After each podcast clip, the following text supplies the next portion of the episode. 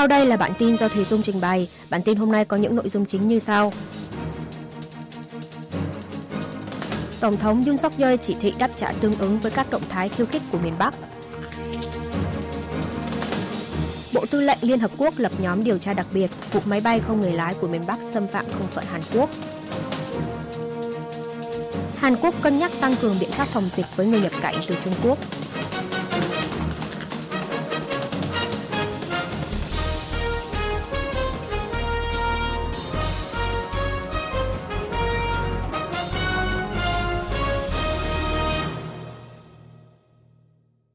Tổng thống Yoon suk yeol chỉ thị đáp trả tương ứng với các động thái khiêu khích của miền Bắc. Tổng thống Hàn Quốc Yoon suk yeol ngày 29 tháng 12 đã tới thăm Viện Nghiên cứu Khoa học Quốc phòng, nhấn mạnh đến việc cần phải thiết lập tư thế sẵn sàng đối phó triệt để, chuẩn bị cho cuộc chiến tranh vượt trội áp đảo vì nền hòa bình. Tổng thống cho rằng nền hòa bình giả tạo không chỉ không gìn giữ được hòa bình và an ninh của đất nước, mà còn làm sụp đổ nền tảng của hòa bình – trong cuộc họp nội các diễn ra vào ngày 27 tháng 12, Tổng thống Yoon đã lên án sự đối phó đầy thiếu sót của quân đội khi máy bay không người lái của Bắc Triều Tiên xâm phạm không phận Hàn Quốc. Người dân chắc chắn đã nhận thấy được việc chính sách đối phó với miền Bắc dựa trên thiện trí và sự tuân thủ thỏa thuận quân sự với Bình Nhưỡng là nguy hiểm đến nhường nào. Trong một diễn biến liên quan, Văn phòng Tổng thống Hàn Quốc ngày 28 tháng 12 cho biết, Tổng thống Yoon suk yeol đã chỉ thị các sĩ quan tham mưu phải trừng trị và trả đũa một cách rõ ràng trước bất kỳ động thái khiêu khích nào của Bắc Triều Tiên. Tổng thống Yoon nhấn mạnh, sự trừng trị và trả đũa chính là biện pháp mạnh mẽ nhất để có thể kìm hãm được các động thái khiêu khích của miền Bắc. Seoul không được e sợ hay chần chừ trước việc Bình Nhưỡng sở hữu hạt nhân. Văn phòng Tổng thống cho biết Tổng thống đã chỉ thị rằng quân đội phải cử 2 đến 3 chiếc máy bay để đối phó khi phát hiện một chiếc máy bay không người lái của miền Bắc lần đầu xâm phạm không phận miền Nam. Nếu cần thiết thì có thể bắn hạ, tức là quân đội phải có biện pháp tương ứng, chuẩn bị cho tình huống chiến tranh leo thang. Được biết trong buổi báo cáo của quân đội, Tổng thống Yun đã khiển trách Bộ trưởng Quốc phòng về sự thiếu sót của quân đội trong tập trận. Về việc không tổ chức cuộc họp của Hội đồng An ninh Quốc gia NSC, Văn phòng Tổng thống giải thích rằng do là tình huống tác chiến được tiến hành khẩn cấp nên cần thường xuyên báo cáo và nhận chỉ thị từ Tổng thống, không cần phải tổ chức họp. Tuy nhiên, phe đối lập bày tỏ lo ngại về tình huống ngàn cân xeo sợi tóc khi mà quân đội hai miền Nam Bắc điều động máy bay không người lái qua lại đường ranh giới quân sự, đồng thời lên án mạnh mẽ việc miền Bắc vi phạm thỏa thuận quân sự liên triều 19 tháng 9. Bộ Tư lệnh Liên Hợp Quốc lập nhóm điều tra đặc biệt vụ máy bay không người lái của miền Bắc xâm phạm không phận Hàn Quốc. Trả lời phỏng vấn hãng tin Yonhap của Hàn Quốc ngày 29 tháng 12, Bộ Tư lệnh Liên Hợp Quốc cho biết đã nắm bắt được tin tức máy bay không người lái của Bắc Triều Tiên vượt qua ranh giới quân sự liên triều MDL và đã lập một nhóm điều tra đặc biệt cho vụ việc này. Phó trưởng phòng báo chí Bộ Tư lệnh Liên Hợp Quốc cho biết công tác điều tra đã bắt đầu. Liên Hợp Quốc sẽ không ra văn bản hay đề cập nào đến vụ việc cho tới khi cuộc điều tra kết thúc Liên Hợp Quốc cũng không đề cập đến việc có điều tra bao gồm việc phía Hàn Quốc cử máy bay không người lái vượt qua ranh giới quân sự liên triều, hay chỉ giới hạn điều tra với máy bay không người lái của miền Bắc thôi hay không. Xét đến các cuộc điều tra tình hình vi phạm hiệp định đình chiến của hai miền Nam Bắc từ trước tới nay của Bộ Tư lệnh Liên Hợp Quốc, có vẻ như công tác điều tra sẽ được tiến hành với tất cả hành vi vi phạm của cả hai phía. Một quan chức quân đội cho biết, việc Hàn Quốc cử máy bay không người lái qua phía bắc của đường ranh giới quân sự liên triều là hoạt động tác chiến nằm trong khuôn khổ tự vệ để đối phó với sự xâm phạm không phận của máy bay không người lái Bắc Triều Tiên. Hành động tác chiến lần này được tiến hành dưới sự thảo luận đầy đủ giữa Liên quân Hàn Mỹ. Tuy nhiên, đây là hành động thực hiện quyền tự vệ nên không phải là nội dung cần được Bộ Tư lệnh Liên Hợp Quốc phê duyệt. Hai cựu quan chức NIS được điều tra tại ngoại trong vụ công chức bị miền Bắc bắn chết trên biển Tây năm 2020. Viện Kiểm sát ngày 29 tháng 12 đã tiến hành truy tố không bắt giam đối với cựu giám đốc cơ quan tình báo quốc gia NIS Park Ji-won và cựu Bộ trưởng Quốc phòng So Úc liên quan tới vụ việc công chức Bộ Hải dương và Thủy sản bị quân đội Bắc Triều Tiên bắn chết trên biển Tây năm 2020, tức hai cựu quan chức này được tại ngoại trong quá trình điều tra.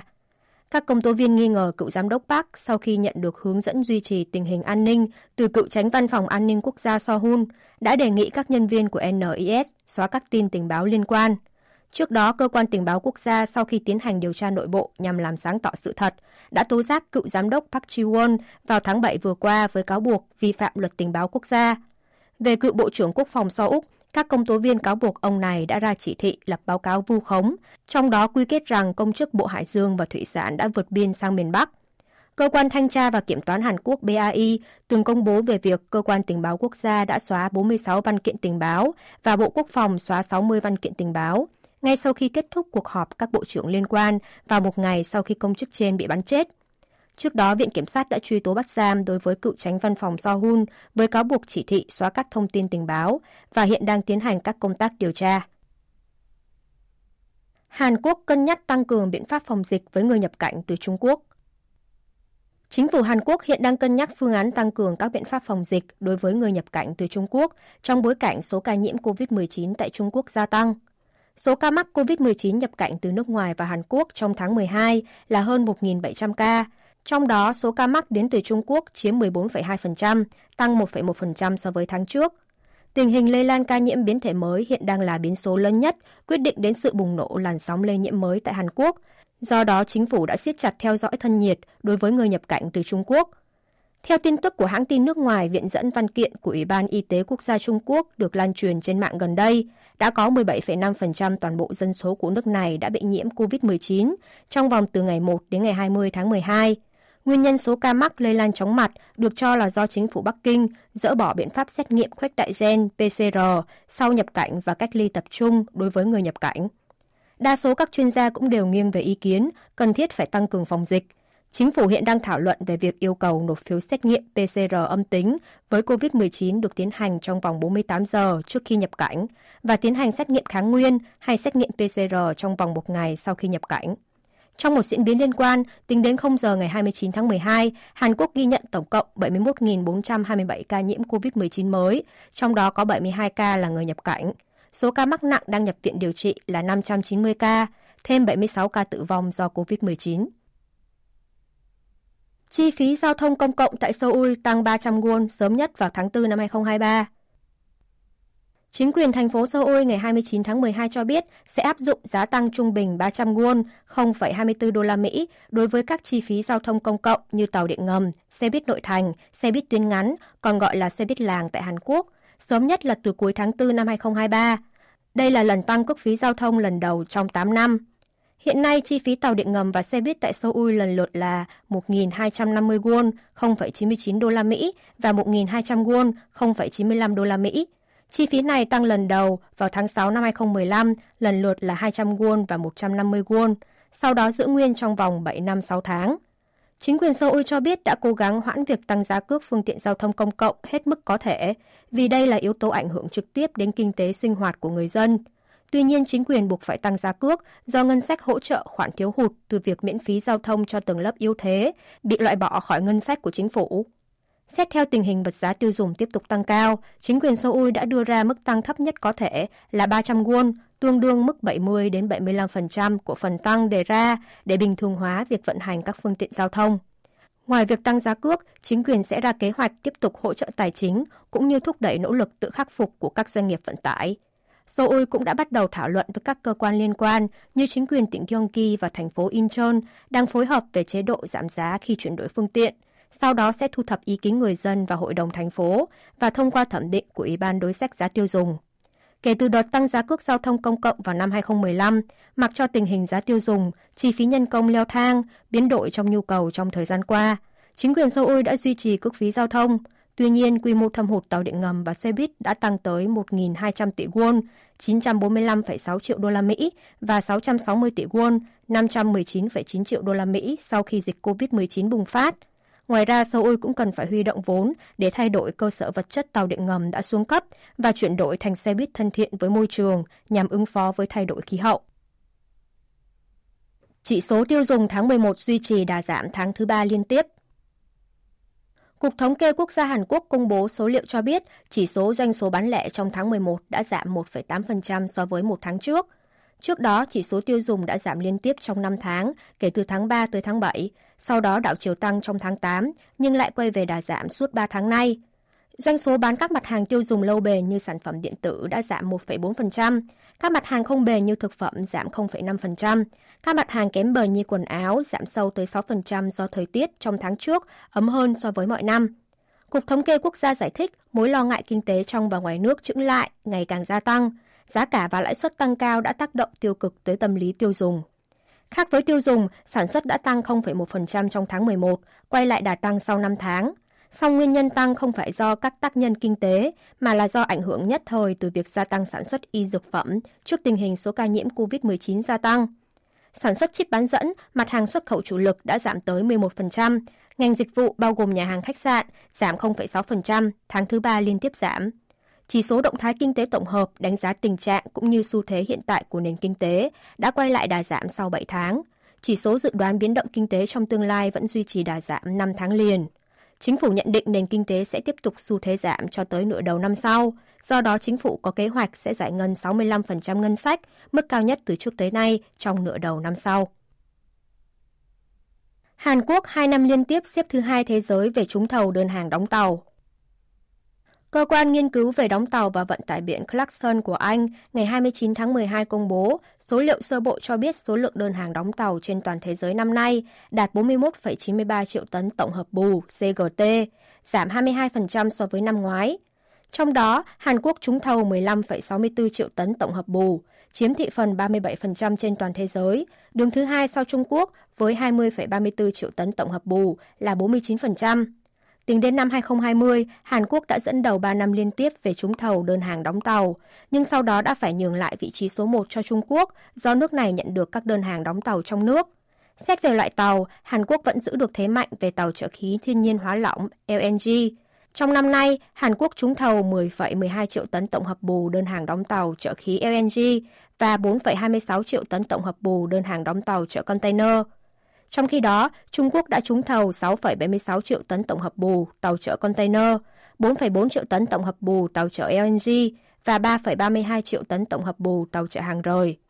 Tổng đơn hàng đóng tàu chở khí LNG trên toàn thế giới trong năm 2022 là 14,52 triệu tấn tổng hợp bù, tăng 130% so với năm ngoái. Trong đó Hàn Quốc và Trung Quốc lần lượt trúng thầu 10,12 triệu và 4,4 triệu tấn tổng hợp bù.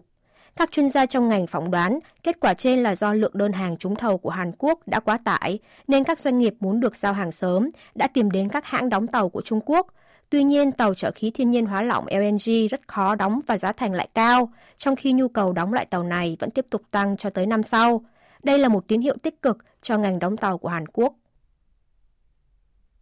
Tàu Thanuri chính thức thám hiểm mặt trăng vào năm 2023. Tàu thăm dò mặt trăng của Hàn Quốc Thanuri hiện đang bay ổn định theo quỹ đạo nhiệm vụ và sẽ thực hiện thay đổi hướng tàu vài lần cho tới khi đạt được tư thế thích hợp để chính thức thám hiểm mặt trăng, sớm nhất là từ tháng 2 năm 2023. Nhiệm vụ quan trọng nhất của tàu Thanuri là thăm dò địa điểm thích hợp để đáp tàu đổ bộ mặt trăng. Dự kiến Hàn Quốc sẽ quan sát bề mặt mặt trăng thông qua hình ảnh được chụp từ máy ảnh chất lượng cao và phân tích tỉ mỉ địa điểm lý tưởng cho các tàu dự định đổ bộ mặt trăng trong năm 2032. Tàu Thanuri sẽ tiến hành xác nhận xem nước có thực sự tồn tại ở cực nam mặt trăng hay không, qua đó hỗ trợ thăm dò địa điểm ứng cử thích hợp, hạ cánh cho tàu thám hiểm mặt trăng có người lái của Mỹ. Bên cạnh đó, một trong những nhiệm vụ chính của con tàu này là tìm kiếm vị trí nguồn tài nguyên titanium trên mặt trăng. Tàu thăm dò Danuri cũng sẽ thực hiện thử nghiệm đầu tiên trên thế giới về mạng Internet vũ trụ và lập bản đồ phân cực toàn bộ bề mặt mặt trăng để có thể xác định tình trạng đất trên mặt trăng dựa theo phản xạ ánh sáng. Giám đốc dự án thăm dò mặt trăng thuộc Viện Nghiên cứu Hàng không Vũ trụ Hàn Quốc Kim Dae-kwan cho biết, ưu điểm của tàu Tanuri là có thể vận hành 6 thiết bị đa dạng cùng lúc. Đặc biệt, ông Kim xem đây là một việc đáng mừng khi Hàn Quốc có thể sẽ quay được video phân cực đầu tiên tại vùng tối, nửa phần còn lại không thể nhìn thấy của mặt trăng, cùng với video phân cực toàn bộ mặt trăng. Hiện tại, tàu Tanuri hoàn toàn đủ điều kiện để thi hành nhiệm vụ trong vòng một năm do còn lại một phần ba nhiên liệu – Dữ liệu do Danuri thu thập được kỳ vọng sẽ đưa trình độ kỹ thuật thám hiểm không gian của Hàn Quốc lên một tầm cao mới. Giáo sư Chin Ho thuộc khoa khoa học vũ trụ trường Đại học Kyung-hee nhấn mạnh, mặt trăng là thiên thể gần nhất mà con người có thể bay đến thám hiểm. Ông nhấn mạnh mục tiêu quan trọng và trước mắt của Hàn Quốc trong cuộc thám hiểm này là rút kinh nghiệm về năng lực kỹ thuật trong thám hiểm vũ trụ. Cùng với đó, Hàn Quốc sẽ xúc tiến phóng tên lửa đẩy vũ trụ Nuri KSLV-2 lần thứ ba trong nửa đầu năm 2023 chính phủ cũng có kế hoạch phóng thêm lần thứ tư để phát triển tính năng của tên lửa đẩy vũ trụ, sau đó sẽ tự chế tạo vệ tinh quỹ đạo tầm thấp và tàu đổ bộ mặt trăng. Chiến lược Ấn Độ-Thái Bình Dương của Hàn Quốc nhấn mạnh sự hợp tác với Trung Quốc. Chính phủ Hàn Quốc đã công bố chiến lược Ấn Độ-Thái Bình Dương, chiến lược riêng đầu tiên trong khu vực, trong đó thể hiện quyết tâm tăng cường an ninh kinh tế dựa theo trật tự do Mỹ dẫn dắt đồng thời khoan dung và hợp tác trong quan hệ với Trung Quốc. Phương hướng cơ bản trong chiến lược Ấn Độ-Thái Bình Dương của chính phủ là lấy các giá trị của tự do, chủ nghĩa dân chủ và nhân quyền làm nền tảng cho trật tự của khu vực. Seoul sẽ đoàn kết với các quốc gia chia sẻ giá trị này, phản đối sự thay đổi hiện trạng bằng sức mạnh. Về khung tổng thể, chiến lược này có cùng phương hướng với chiến lược Ấn Độ-Thái Bình Dương của Mỹ. Tránh Văn phòng An ninh Quốc gia Văn phòng Tổng thống Kim Jong-han cho biết Hàn Quốc sẽ thúc đẩy một trật tự dựa trên các giá trị và quy tắc phổ quát, chứ không phải là sự ép buộc thông qua sự đoàn kết giữa các quốc gia cùng chia sẻ giá trị. Tuy nhiên, khác với Mỹ là kiềm chế Trung Quốc bằng đoàn kết giá trị, Hàn Quốc sẽ hợp tác với Trung Quốc trong chiến lược Ấn Độ-Thái Bình Dương, Seoul nêu rõ rằng Bắc Kinh là quốc gia hợp tác trụ chốt để đạt được hòa bình và thịnh vượng trong khu vực. Tránh văn phòng Kim nhấn mạnh Seoul không loại trừ bất cứ một quốc gia nào, mà sẽ hợp tác với tất cả các quốc gia phù hợp với tầm nhìn và nguyên tắc của Hàn Quốc. Việc từ chối hợp tác với Bắc Kinh là một điều xa rời với thực tế nếu xét đến mối quan hệ kinh tế giữa hai nước. Sau khi Hàn Quốc công bố chiến lược Ấn Độ-Thái Bình Dương, Trung Quốc bày tỏ lập trường phải phản đối các nhóm nhỏ mang tính bài trừ, kìm hãm sự tham gia của Hàn Quốc vào trật tự khu vực do Mỹ dẫn dắt, đồng thời hy vọng vào vai trò của Seoul cho hòa bình và ổn định của khu vực. Chiến lược Ấn Độ-Thái Bình Dương mới khẳng định không thể bỏ mặc Trung Quốc khi chuyển sức nặng về phía Mỹ trong ngoại giao cân bằng. Điều này cho thấy bài toán không mấy dễ dàng được đặt ra, khi mà chưa thể đoán được lập trường của hai cường quốc khi cuộc xung đột Mỹ-Triều càng trầm trọng trong tương lai. Quý vị và các bạn vừa nghe xong bản tin của Đài Phát thanh Quốc tế Hàn Quốc KBS World Radio.